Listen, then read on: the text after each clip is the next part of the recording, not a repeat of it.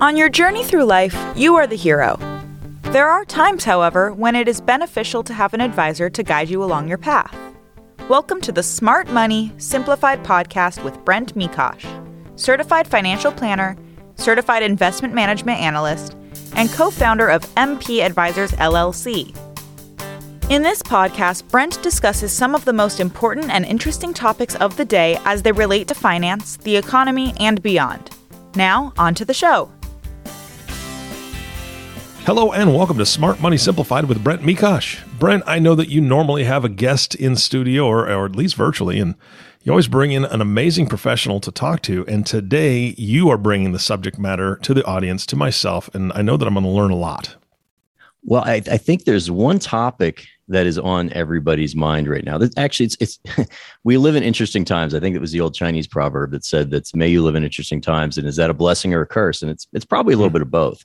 But yeah. one of the things among many is obviously inflation. Mm-hmm. Um, have you have you filled your tank up lately, Eric? So here's here's the weird thing. So I've got this big old Dodge Ram, and I, I just cringe when I go to fill that thing because I know you know it's getting 12 miles to the gallon on average or whatever. But what kicked my butt the other day was we bought my wife a car, and it's a it's a little Subaru. You know, it's a it gets 26 miles to the gallon. It's a great little car. I went and filled that up the other day at Costco, and it was 65 dollars. Yeah, that, for a Subaru. That's never for a Subaru. I'm like, what? Yeah. yeah. I'm in the same boat. I drive. You know, I've got a couple kids, so pretty typical grocery getter. I've got a Jeep Cher- Jeep Grand Cherokee. Oh yeah, and uh, I think it holds 23, 24 gallons. And I'm pretty fortunate. My my house is maybe a couple miles from my office, so I might go through a gallon, you know, tank of gas every three or four weeks. But last fill up was about 120 dollars to fill yep. that Jeep up. Pretty unbelievable. So, yeah. you know, needless to say, you know, everybody's feeling this. Obviously, energy makes makes the economy run. It makes the world run. It, it is a huge input cost for all of our lives, and and it's probably that, along with what's happening in the supermarket, is where we're feeling inflation the most significantly right now. So, I just thought it'd be it'd be timely topic for us to talk about you know what's going on in this environment what maybe some of the parallels are to when we've dealt with inflation in the past mm-hmm. what some of the past fixes are what that could mean for the financial markets and, and just kind of have a conversation and go from there. Yeah let's do it. Yeah. So you are old enough to remember inflation in the united states in the 1970s i'm guessing well, thanks for that. Well, I was, I was, you know, five, but yeah, sure. okay. The Hot Wheels cars cost me extra. okay, well, but, but actually, I, I, I didn't even know what year you were born. I am old enough to barely remember that as well. I remember as a kid, um, back in New Jersey, anyway, used to have we had the alternate um, license plate deal, and I remember that as a kid. I remember mm. getting getting in my mom's. Uh, I think she had a Pontiac Ventura and uh, you know every other day and you could you could depending if you were an even or odd ending license plate number. And i remember sitting in gas lines and that was the last time at least in hmm. this country that we've dealt with any kind of significant inflation. And i i do have memories of that. So uh, I, I, apologize for for for reminding everybody how I get how old we are. But uh, but it, it, you know obviously i wasn't in the business world then and, and i was just a kid and i just basically remember sitting in the car and, and waiting for gasoline but I did have one case uh, a lot more recently where I was able to experience and live through one of the most dramatic hyperinflationary uh, environments that existed really in history, and that was uh, in Zimbabwe. A little bit of backstory for for those of you that don't know me. So in 2006, I was working in New York City. I left in February 2006. I traveled for about a year. And a country I spent a fair amount of time with back then was uh, Zimbabwe. And a little history on Zimbabwe. It was formerly Rhodesia. In 1980, it became in, uh, Zimbabwe. And through the 1980s, they, you know, generally speaking, did okay. They had 10, 20% inflation, but it wasn't it wasn't really severe. It ramped up in the 90s, and then for a lot of reasons, mostly political, it got really crazy in the 2000s. So to give you an example, I spent a bunch of time there in 2006 in the years leading up to 2006, you had an inflation rate in 2004 of 282%. Uh, 2005, it was 302%. When I was there in 2006, it was almost 1200%. 2007 it went to 24,000%. And eventually the currency collapsed and they were in, they were issuing, you know, $2 trillion notes. And it was, and it was absolutely devastating because if you think of when, when the country became independent, the Rhodesian pound converted to the Zimbabwe dollar one Zimbabwe dollar in 1980, for for some perspective, was about was about um, a dollar forty seven, or it was excuse me, it was a dollar forty seven US. So let's call it a dollar fifty. Mm. Bought you uh, a, a Zimbabwean dollar. It was it was strong. It was kind of tied to the British pound at that point. By the time I got there, I mean, it was a dollar was 250, 300,000 Zimbabwe dollars. And it was pretty crazy. Jeez. But, but the one thing that I really remember is two things is one, how a high inflationary environment both sh- absolutely shocked the economy to the point where very little happened for a variety of reasons. Businesses can't pl- can't plan when you're dealing with inflation rates of, of, of these kind of levels. Mhm. The medium of exchange in terms of Zimbabwe dollar was essentially meaningless. It was several hundred thousand, you know, Zimbabwean dollars for a loaf of bread. Uh, and unless you were coming in with hard currency, it was it was pretty rough. I mean, as a Western tourist that had American dollars in my pocket, I could get in a truck or a car and get driven somewhere. But these streets that were beautifully paved back when it was Rhodesia before independence were basically now just giant walkways where you had thousands of people walking because nobody could, nobody could afford the gasoline. The other thing that was pretty amazing was what was available in in the supermarkets or in the stores to the extent that they had them. There weren't any prices listed because the prices changed every single day. Yeah. And so what the business was, my, my main takeaway from that period of time is the business actually was really changing money.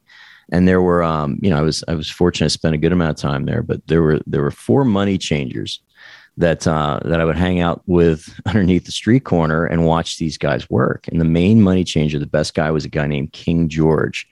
And King George loved having me there because these guys were all local Zimbabweans, and you, and, and you had, you know, an, an American or a foreigner there. And, and to King George's estimate, which is probably right, it attracted other foreigners. But it was interesting because you'd have Europeans primarily and Americans, the tourists at least were coming there because Zimbabwe was, all, was also sketchy because it was a little bit of a violent place at that point. That's when Mhm. the farm invasions were happening and everything else. They he got a lot of traffic, and that's why he wanted me to hang out with him every single day. And I had just left the floor in, in New York and, and came from a trading environment. And I was watching these guys trading in denominations and numbers that were just astronomically large and, you know, taking 20 euros and coming back with 200, 300,000 Zim, Zim dollars and just giant, giant stacks. And it, it just, it left, it, it left a big mark on me. First is that markets find a way. Markets will find a way to, to, to make things work, to price things. And secondly, it's a lot harder for markets to find their way and for people to plan and for economies to succeed and run when you have these excessively inflationary environments. But it's it's something that that's um, always really hit home with me, and I've thought a lot about that experience as we've as we've moved into this environment now. Really, for the last year and a half, where all of a sudden inflation showed up in a way that hasn't in this country in forty years. Um, and I certainly don't think that we're going the way of Zimbabwe in 2006 to say 2008 when it was a complete collapse. The currency went away and and they basically, you know, they they went to U.S. dollars and and South African rand and and euro once the once the economy completely imploded. And ironically enough, they went from being the most inflationary economy to they had they dealt with disinflation at that point. They dealt with falling prices because there wasn't enough hard currency in the country. And so, Hmm. you know, then they had the other problem where people wanted to hold on to these, hoard their dollars because it would be worth more tomorrow than it was today. And so, it, in terms of the whipsaw that that economy uh, went through, was, was something dramatic in world history. But at least the fact that I was able to experience that and see that, I think gives me, you know, a little bit of perspective for for what's happening now. But uh, Yeah, let, let me ask you a question because Yeah. what what it makes me really curious. I've never I've never heard that story. I had no idea. Honestly, that that's how poorly I was paying attention to the world stage in 2006 apparently. Yeah. Uh, but what happened to like service type industries? And when I say service, I'm talking, you know, gardeners, uh, you know, housekeepers, uh, things that are on a on a schedule. And I just say those two because those are easily scheduled, right? They're usually once or twice a week that are coming in and, and, and servicing. How would they possibly, as business owners, be able to figure out what to charge? Because that next week it could be twice what it was before. I mean, how, Yeah. how does that work with when businesses are so hamstrung, if you will, by that situation? Well, they really can't. And so, what you saw uh, in Zimbabwe at that time, and you know, at one point it was considered the breadbasket of Africa. Uh, they had a, a pretty ugly civil war through the 1970s. But prior to that point, I mean, this was a British it was a British colony, and then they achieved independence, and then of course Rhodesia became Zimbabwe after that when when they wanted to uh, to, to basically was an apartheid country, much like South, like South Africa was before the war. But what they found was is the economic stability during that period of time, which really disintegrated in 2000 to 2006. All of the things that we take for granted because we do have a stable currency all went away. I mean, there wasn't there wasn't this notion of maintaining your property or your yard because your excess whatever you had that was barterable that you could barter with, or it was spendable. Food's a little bit more important than making sure your grass is cut. Yeah. No, Um, true. or- true. Yeah. And so what you found is barter economy obviously blew out for sure. You saw that uh, the people became uh, very desperate for for other forms of of currency, you know, particularly U.S. dollars, euros, South African rand, and so you could you could get an enormous amount if you had those currencies in your pocket. Uh, but if you had the local currency, they wouldn't even quote you a price because the, the goal was to to off to to, as soon as they would get that local currency, they'd want to try to convert it Mhm. to something, whether it's another product or something, or whether it was hard currency. It- the goal is to get rid of it as fast as you could. Yeah. Did, did you see any precious metals being exchanged at that at that point? You saw a lot of things because Zimbabwe at the time, again, it was it was the closest I've been to a country to complete free fall and collapse. I mean, when I was there, this was Robert Mugabe. who's was he was under uh, one of the catalysts for why they had their hyperinflation. All of their all of the goods that they were able to sell, particularly in terms of agriculture and mining and things like that, that's how they got their foreign currency. That's how they stabilized uh, the, the country. But they were doing land redistribution, so they were driving out some of the traditional, uh, in many cases, white farmers. Uh, traditional business owners and seizing the assets and redistributing them to the local population which in theory was it right or wrong you know I, I could you can see both sides of it but you had you had industrial sized farms that were enormously efficient and all of a sudden you you essentially stole that land and they did it by Mhm. force you know these these farms were being invaded and, and basically the farmers themselves were being sawed in half with you know former former war veterans with AK-47s it was a really really bloody time and you'd move in 200 families that didn't know how to farm and so the farms began to fail. And then, well, they could sell their copper and, and they could sell the pipes for the irrigation equipment. So they'd strip it Mm. down and they'd sell that because it would at least get them some money to buy food tomorrow. But now the farm's not functional. Yeah. And so you, you saw essentially the countryside sort of devolve from from this very um, efficiently run uh, agricultural paradise in some aspects to a bunch of basically subsistence farming by a lot of very very small uh, plots of land with no economies of scale and then their foreign currency dried up and then what the government did is they printed trillions like literally trillions and trillions of zimbabwe dollars to try to buy foreign currency so they could get fuel and get other things that they needed. And as they did that you know the, the economy the, the currency continued going to go into free fall. But to your point yeah they were trading there were gems being traded. There was gold. That Everything, means yeah. everything. Anything that's in gasoline gasoline and things like that were were a huge huge huge commodity that could they could a gallon of gas could buy you a lot as well but it truly devolved into into an underground economy for sure much of it illegal and also uh, this barter based economy that um, it's really it's really hard to run a country like that in, Yeah. in their case they weren't able to and the literally the economy completely imploded Wow. but uh, but it was I don't think we're going anywhere like that in this country. But there have been examples in through history where economies have gone hyperinflationary. It's almost always been for the same reason. It's been that the governments have gotten themselves behind the eight ball for some reason or another. In uh, in the wake of World War One, it was the Weimar Republic, Republic in Germany. It's probably one of the great examples of hyperinflation. They had war reparations imposed on them by the Allied powers and couldn't do it, so they just printed money essentially to try to pay off these these war debts. And all of a sudden, that was the case where you had Germans doing bring wheelbarrows full of of rapidly deteriorating marks, and the wheelbarrow was worth more than all the marks that were carrying them. Mhm. So people would steal the wheelbarrow. You know, it, was, it, it was pretty crazy. But it's it's rocky when that occurs because it usually then can lead to a form of civil unrest. You saw that obviously the rise of Adolf Hitler Mhm. in the wake of that, the violence around what happened in Zimbabwe. There's you know, other inflationary time countries that have gone hyperinflationary. It almost never ends well. But you really see when you're able to experience one of those firsthand, just how vital and important a stable currency really is to the health and success of a country, for sure.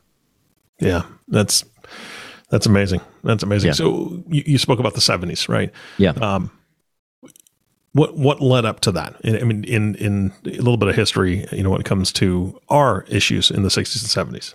Yeah, and as you know, I'm kind of a I'm, I'm a markets and history geek Mhm. for, for sure. I love That's it. why I'm here. But in the wake of yeah, absolutely love it.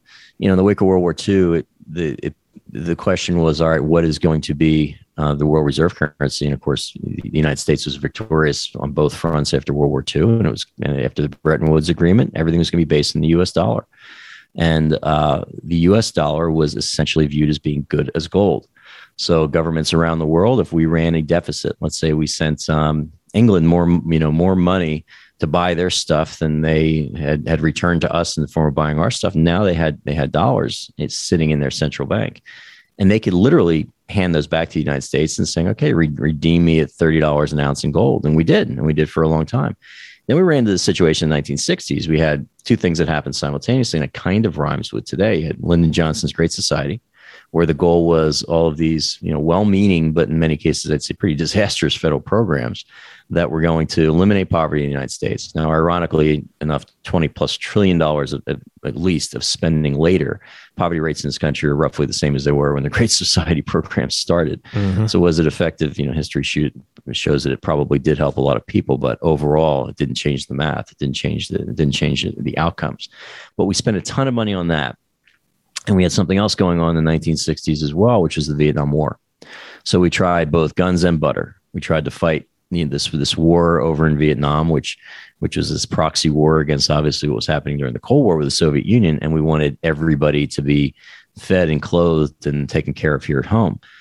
All that costs a lot of money, and as economically powerful as the United States is, there's not an economy on the planet that is a limitless cornucopia that mm-hmm. could just produce whatever whatever you wanted to produce at any given time. And so you had inflation that was down around one percent, uh, really at the start of all this in the in the early '60s. All of a sudden, by the late 1960s, early 1970s, starts to creep up, and you're getting four or five percent, and that was very unusual to the American experience. Leading into that, then you know, Nixon very famously, and he tried it in 1970, he tried again in 1973, tried to do wage and price controls where by, by ex- basically executive order made it illegal to give your employees a raise uh, to increase the cost of your product, that type of thing. And he, he also conveniently did that until the, after the 72 election. But when he proposed that, it, the, the initial one was enormously popular. People loved it because they got, they got tired of paying these increasing prices and they thought, wow, this is going to work. What they didn't realize is that, or they didn't think it through anyway, is that businesses, if they cannot make a profit, just aren't going to produce anymore. And so you literally have farmers that were, you know, killing chickens. You had businesses that were manufacturing some sort of goods that just stopped doing it because they couldn't make money at those current prices. And it shows that, you know, inflation's not just it's not just an idea of what someone's willing to pay. It's a true monetary phenomenon where if there is do- if there's an, a, a lot of dollars out there chasing something, prices by just market forces are going to go up. But through the 1970s, the United States dealt with that. We, we dealt with inflation very much like we're dealing with today. The Federal Reserve was being viewed as being kind of uh, way behind the curve back then, where they they were targeting interest rates, but they didn't realize that that the the money that was in circulation through a lot for a variety of reasons, particularly a lot of it was government spending, a lot of it was also Fed policy was just increasing every single year. And so you had more dollars being created every single year that were chasing essentially you know, the same amount of, of goods and services. You also, much like today, you had these external shocks. You had the Yom Kippur War. You had the Arab oil embargoes. You had you had a, you had a massive failure when we when we had to evacuate Vietnam that, that led to questions about the stability of of the U.S. in a lot of different ways. There's there's a lot of things that really rhyme with today, and the Fed was viewed as being very slow to address that. Uh, and then you had a guy came in named Paul Volcker, and Paul Volcker came in as, as uh, head of the, the, chair of the Fed in uh, in 1979, I think. But in 1980, he radically increased the, the Fed funds rate. Basically, took it from uh, about 10% to almost 18%, and he held it there. And it led to an enormous amount of economic pain. You had a double dip recession. You had, uh, you know, equity markets that sold off. You had unemployment you know, went up uh, extremely high. This is Reagan's first term of office, and interestingly enough, you, you, Ronald Reagan's favorability rating in his first after his first year of his presidency was about where Joe Biden is right now, mid mm. mid to high thirty percent, because there was economic pain and people were being you know people were being hurt, but the Fed was being way more aggressive than they are right now, but doing what they could to to to wring that excess money out of the system. And I think Volcker back then probably had a harder job because he had dealt with inflation there is also there's an expectation. If you believe that inflation is going to continue to remain high that will that will impact how you spend money and what you do and, and us consumer at that point. Us businesses that had 10 plus years of inflation. Right now we're only doing about a year or so of inflation. But it, yet you, you really had to do what he could to, to dramatically shift the psychology back then. Uh, and it was incredibly painful. Uh, but after that once inflation was wrung out of the system I mean, 1980s and 1990s were a pretty good time for the united states yeah yeah it's a painful process i mean i don't think yep. anybody's enjoying this right and I think, you know, and I think that there's a couple things. A question I've gotten from clients is there's been a lot, you know, I, I read a lot of really positive stuff. I also got to read the doom and gloom stuff because I want to get both sides of the equation. And back in 2007, 2008, that was the first time that the federal, that the Fed, to the degree that they, that they have in the last couple years, got super aggressive in terms of just these direct liquidity injections that were that were put into the economy. And the fear back then was that we were going to see historic inflation. And ironically enough, we didn't. We didn't after 2007, 2008. In fact, inflation went down. And there was a couple things at place that, that we just we just don't have that today. First of all, people were shell shocked by the Great Recession. They did mm-hmm. not want to spend any money. And you also had China, even an even bigger way, coming online as being you know the low cost producer of almost everything. So you had an expanding supply chain where you could go to these countries around the world that could do it for cheaper than we could. And yet people were reluctant to spend money. Where this year's kind of the opposite, where they did the same thing when COVID hit. They blew a ton of money into the system.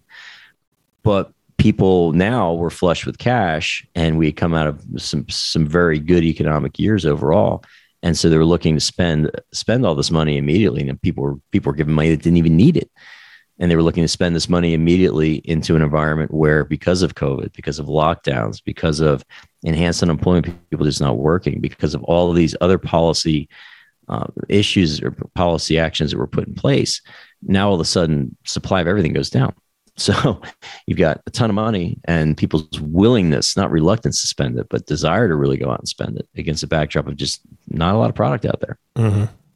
well let me ask you this because you brought up China, you brought up the you know the, their ability to make it faster, cheaper, so on and so forth. Is there any parallel I just it brought to mind Zimbabwe when you talked about the big farms being closed down, given yeah. you know the property given to families that then didn't know how to farm or didn't do it correctly or, or accurately or sold off their supplies, whatever the, the issue was. All of a sudden, there's a country that's not producing the produce or the the goods that normally would be into the markets and so on and so forth, and keep that money internally. Eh, can, aren't we kind of facing that same issue with the, the the effect that we've had on this country with taking so many so many supplies and and product out of the country, not being made in the United States anymore. Um, isn't that is are there any parallels, or am I just imagining things?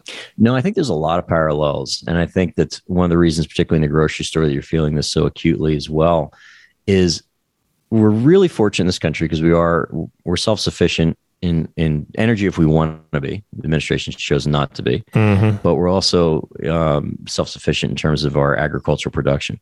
But Russia Ukraine, particularly in terms of food, not as much in energy, but particularly in terms of food, is a massive impact because they they're 25% of the global grain supply comes out of Russia Ukraine. And this year, they're just they're, you're just not particularly Ukraine. You're just not going to get that production because of the war mm-hmm. that's happening over there. Yeah. And mixed with that, now you also have shortages because of the COVID lockdowns and because of things that have happened around the world um, of, of fertilizers. Fertilizer costs have skyrocketed. Mm-hmm. So that is that has impacted the ability of U.S. farmers to generate and produce as much as they would have in the past. And so I think that for the first time in a long time, you could be looking at the very real possibility of, of acute food, food shortages. Hopefully not in this country, but I think around the world you're going to see it. Uh, and that is, yeah, you've you have central banks, not just in the United States, but but around the world, have been very aggressive in terms of printing a lot of money in the last couple of years.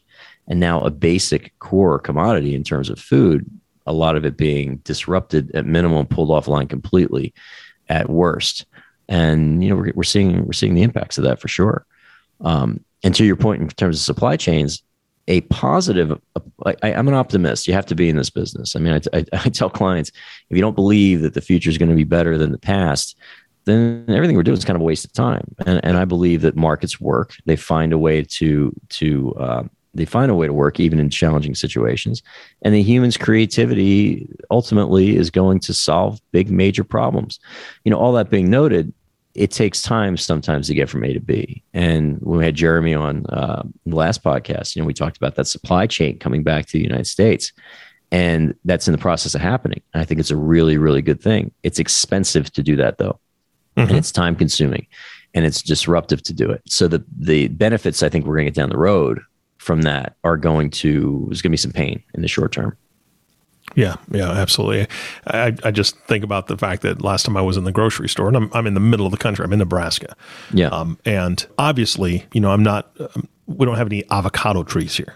I know the avocados aren't coming from you know local farmers, right? I get that, but I was actually surprised at how many other products are not coming from the United States when it comes to groceries, even. So, uh, I think that that is, like you said, there's there's a lot of the manufacturing that hopefully is coming back, and and the the farming, and again the the shortages. And I also want to be positive, but it's it, at the same time you just wonder how are these other countries outside the United States going to handle the the fertilizer issue and and all that growth that may not happen, and and what how will that be reflected upon you know just your local grocery store is just one example. Yeah, I, I, I agree. And again, for some countries, I think there's going to be some some painful adjustments yeah. for sure. Yeah. As I think there will there will be here. I mean, the one thing that the last couple years have taught us between COVID and also what's you know Russia Ukraine is that these these supply chains can be very fragile, mm-hmm. um, and we're seeing it in our own country, but you're, you're for sure going to see it around the world. No question about it.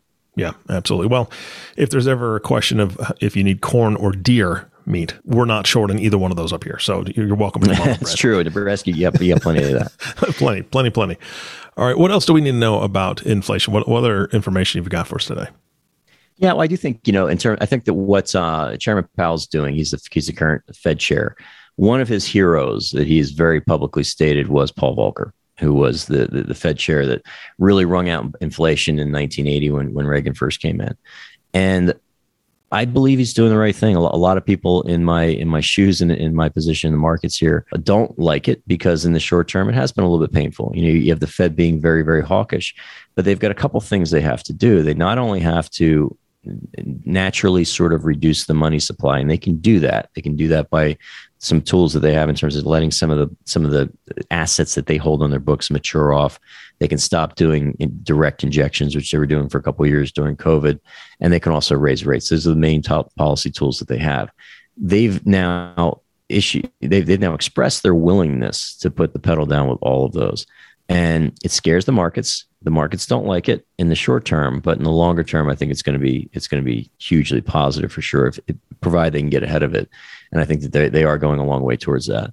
The other positives i think moving forward are that you know the fed can't they can't necessarily stimulate production they can't if you're if you're short on you know, baby formula is kind of a bad example. The the issue we've had with that because that's another case where the federal mm-hmm. government shut down the largest factory and now we got shortages and they didn't get this thing reopened quickly.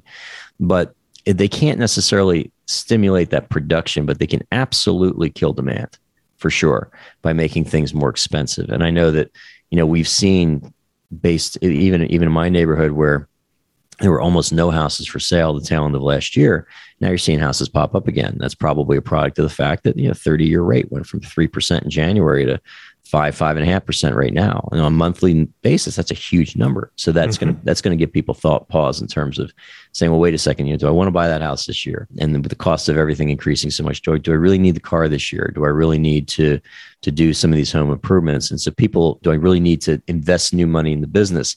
All of that's going to slow down the economy, which is a demand killer. Which, which you know, it, recession it does it does dampen inflation, uh, which kind of leads me to believe I think we may be in a recession right now. I mean, a recession. I, I did a, a, video blog on this, which is up on my website a couple weeks ago. But a question I'm getting a lot of is, is what if we have a recession? And I think we could be in one right now because a recession, by its definition, is just two quarters of GDP contraction. We had an unexpected GDP contraction, meaning the the the, the economy in the United States shrunk in the first quarter. If we find out in early July that the second quarter we had a contraction, which we very well could, then textbook we're in a recession. Mm-hmm. And I'll tie this back to the financial markets. You know, stocks usually start to broadcast a recession about six months before it actually happens. Well, you know what? The market got real dicey after the high that we posted on January 4th. It's been pretty rocky since then. Mm-hmm. The S&P normally declines about 24%. we were down about 21, almost 22% about, about two weeks ago. Uh, NASDAQ was down over 30%.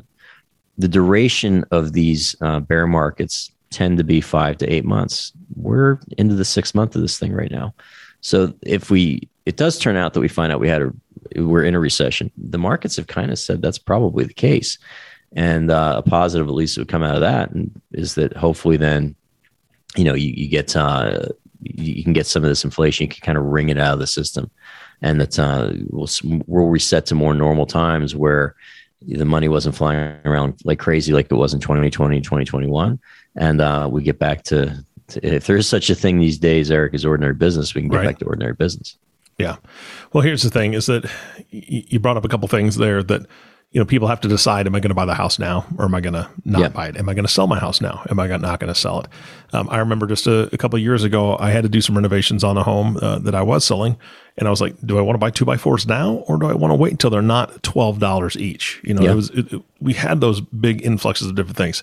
Those are on a smaller scale, in my opinion, uh, because I'm still working. So there's there's people out there probably asking the question, should I retire now or do I need to wait and work a couple more years because of A, B, and C?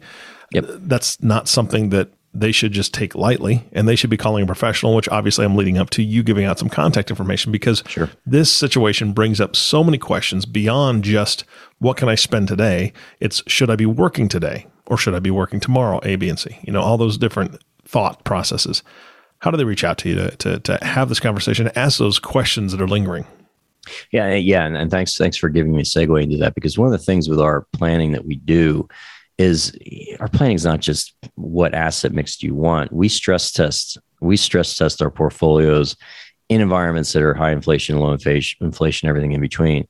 So we, we can physic we can actually visually show you you know what a what five percent inflation means to you 20 years down the road versus two two and a half percent, which is what we've historically been norm been used to in this country. But in terms of reaching out, um, you know, our office number here is 602-255-0555. You can call myself, a member of my team, and we'd love to set up a call and just and talk about even on a basic level, what are you concerned about? And how in the past, what are some things as we've been in these inflationary environments that have worked? Because it it's there's some things that really work well if this inflation turns out to be more than transitory which i think it probably is at least in the, at least it's we're going to be dealing with it for for at least a little while longer. Mm-hmm. and what are some of those investments and what are some of those things that you can do to sort of hedge some of the risks to your portfolio and that have actually worked well in that environment in the past? And i'd, I'd love to have that conversation. So you can call myself a member of my team. You could email me at brent.mekosh at raymondjames.com and we could set up a time just to just tell me what's on your mind. Tell me what's got you concerned. Uh, if again, like Eric and I started with, if you filled up your gas tank and and you're driving the Ram and it was 150 bucks to fill it up, mm-hmm. um, what does that mean with everything else in your life, even if it isn't your investments and and uh, and how long that money's going to last you in the future? We can. I'd, I'd love to have that conversation. Yeah, no, that's that's great. You know that Ram's got a Hemi, and it's fun until you have to stop and gas up. absolutely, absolutely. All right, Brent, thank you so much for your time today. I, th- I hope people take advantage of that offer, uh, you know, and and call in because. Uh, again, it's it's better to have answers and and have a clear vision of what's possible. Um, and then, like I said, you, or like you said, you like to stay positive. So I think everybody needs a little bit of injection of that positivity. Um, so I hope they do reach out. Uh, so again, thank you so much for the information today. Hey, my pleasure. It's always great talking to you. You bet. And our last thank you goes to you, listening audience. Thank you so much for tuning in and listening to the Smart Money Simplified podcast with Brent Mekosh. If you have not subscribed to the podcast yet, please click the subscribe now button below. This way, when Brent comes out with a new podcast, it'll show up directly on your listening device. It also makes it really easy to share these podcasts with your friends and family. Again, thank you so much for listening today. For everyone at MP Advisors, this is Eric Johnson reminding you to live your best day every day. And we'll see you next time.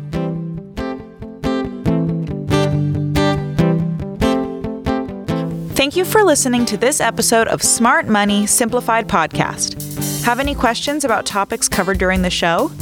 Visit www.smartmoneysimplified.com or give us a call at 602 255 0555. Don't forget to click the follow button below to be notified when new episodes become available. The information covered and posted represents the views and opinions of the hosts and or guests and does not necessarily represent the views or opinions of Raymond James Financial Services Incorporated. The content has been made available for informational and educational purposes only. The content is not intended to be a substitute for professional financial advice. Always seek the advice of your financial advisor or other qualified financial service providers with any questions you may have regarding your individual situation.